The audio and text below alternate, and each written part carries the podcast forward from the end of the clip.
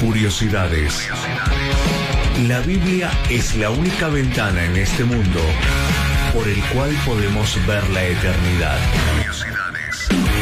Aquí compartimos curiosidades bíblicas, datos, info, historias y mucho más.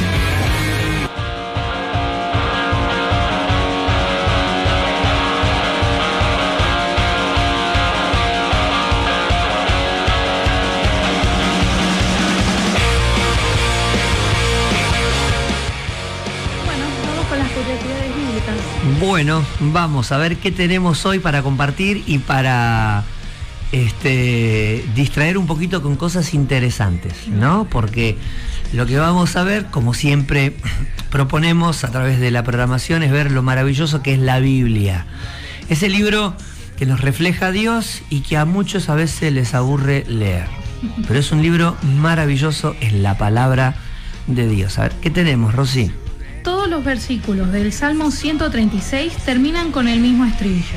En la versión Reina Valera dice porque para siempre es su misericordia. Exacto. En la NBI su gran amor perdura para siempre y en la TLA Dios nunca deja de amarnos. Me encanta, me encanta la última. La TLA es maravillosa. Muy Bueno, igual, todas las propuestas son muy lindas. Repasalas otra vez. En la Reina Valera porque para siempre es su misericordia. Qué bueno es saber eso, ¿eh? Que su misericordia es para siempre. En la NBI su gran amor perdura para siempre. Eso es hermoso. Su gran amor perdura para siempre. No cambia. Es maravilloso. Por eso todos los que están, como el hijo pródigo, lejos de la casa del Padre, tienen que saber que el amor de Dios no cambió.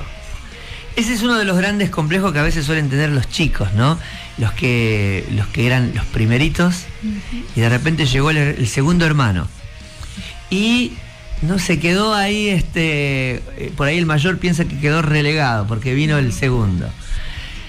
Este, después viene el tercero y, y el del medio siente que todos le prestan atención. Al mayor y le prestan atención al, al que recién llegó. Y el del medio se siente como la feta del jamón, ¿no? Este, la feta del sándwich. Ahí en el medio, desamparados porque piensa que todos están enfocándose en los demás.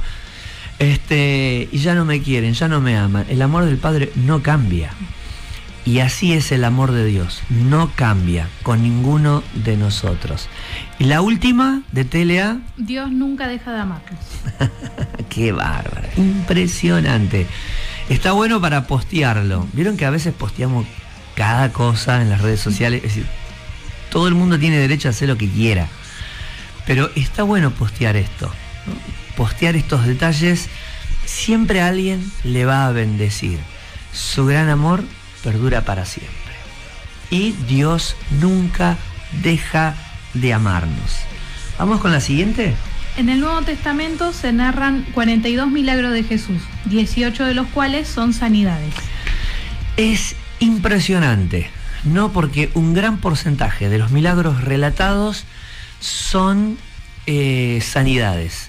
Justo en estos días tan complejos que estamos viviendo, qué bueno es saber que si algo nos destaca el Nuevo Testamento sobre la persona de Jesús es que hizo muchos milagros. Mando un saludo a Graciela, a toda la familia Altamirano, que en estos días estamos viviendo un momento difícil con Fabio. Creemos que Dios tiene el poder para sanarlo. Confiemos en el Señor. Dios tiene poder para sanar, para hacer milagros. Dice el apóstol Juan, tocante a los milagros de Jesús, que son señales. El apóstol Juan no lo llama milagro, lo llama señales. Es decir, evidencias de que Jesús no era cualquier hombre, era Dios. Y los milagros era una señal que confirmaba esa realidad. Seguimos. La Biblia contiene 3.573 promesas. Impresionante. Vieron que hay una idea muy aceptada en la iglesia, fundamentalmente porque este, siempre alguien tira algo, o en la radio, o en la tele, lo tomamos y lo reproducimos, ¿no? No está mal, porque no todos a veces tienen la posibilidad de estudiar, de investigar, para poder reproducir algo este, a ciencia cierta. Entonces, está bien hacerlo. Muchos hemos escuchado que hay 366 promesas bíblicas, este, una para cada día del año. Hay más promesas y puede que algunas uno las pueda entender como específicamente para mi necesidad. Y pueden que haya más de 366, como en definitiva lo hay. Lo que tenemos que tener en cuenta es que una cosa es promesa de Dios para el hombre tocante a todo lo que compete a las necesidades del ser humano y otras que están relacionados con los proyectos divinos, con la obra de Dios, que me excede a mí, que excede a mi necesidad puntual de leche, pan, azúcar, sanidad, poder dormir y todas esas cuestiones que a veces son parte de mis necesidades, ¿entiende? Por eso es que la Biblia no se limita solo a mí, sino también al otro y también al reino de Dios que está por sobre todas las. Vamos con otra. Jesús cantó con sus discípulos. Esto se encuentra en Marcos 14, 26. Jesús podía hacer cualquier cosa, ¿no? si los caraduras somos nosotros, ¿no? Que, que, que cantamos, grabamos disco incluso, hacemos streaming, este, haciendo desastre, cantando. Jesús me imagino podría hacer cualquier cosa.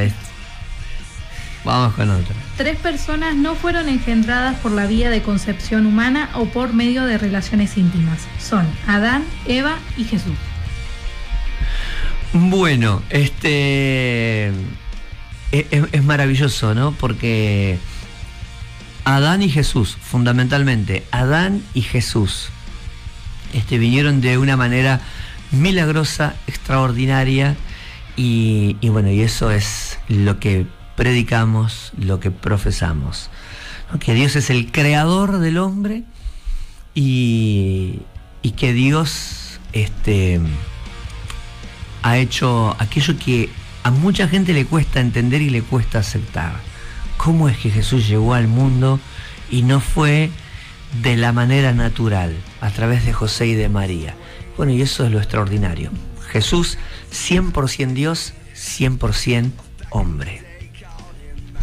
Muy bien, ¿qué tenemos? Tenemos, seguimos con algunas tenemos la última. Ok.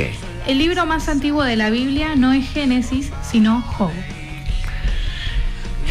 Bueno, se preguntarán por qué, ¿no? Porque cuando uno va leyendo la Biblia, ¿dónde lo encuentra Job?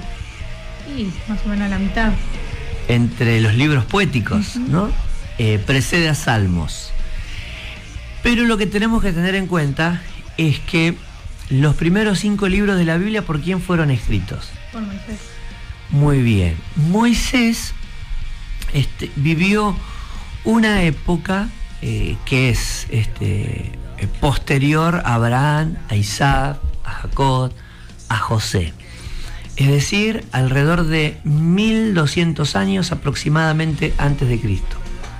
Para esos días ya estaba circulando el libro de Job.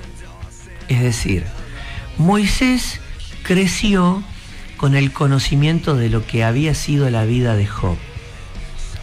Eso este, indica que el libro de Job es mucho más viejo que Génesis, que Éxodo, que Levítico, números, Deuteronomio, porque ya era una historia de la cual muchos tenían conocimiento. Es muy probable que eh, haya sido contemporáneo a Abraham. Por eso eh, imaginarán que vivió 600 años antes que Moisés. Y bueno, este, razón por la cual Job es uno de los libros más viejos. Ahora, puede que el libro haya estado escrito o no, ¿no? porque imagínense, había que escribir en, tantas placas de, barro todo lo que fue el libro de Job, 42 capítulos, muchos textos. Probablemente no existía el libro de Job para los días de Moisés. Lo que sí es probable es que la historia estuviese en el corazón de la gente, porque las historias se transmitían de forma oral. Entonces, eh, lo probable es eso.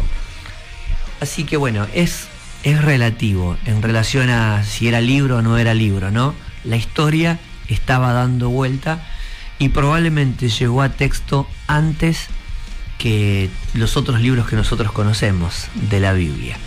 Job, una historia maravillosa. Gracias Rosy, hermosas todas las propuestas. ¿eh?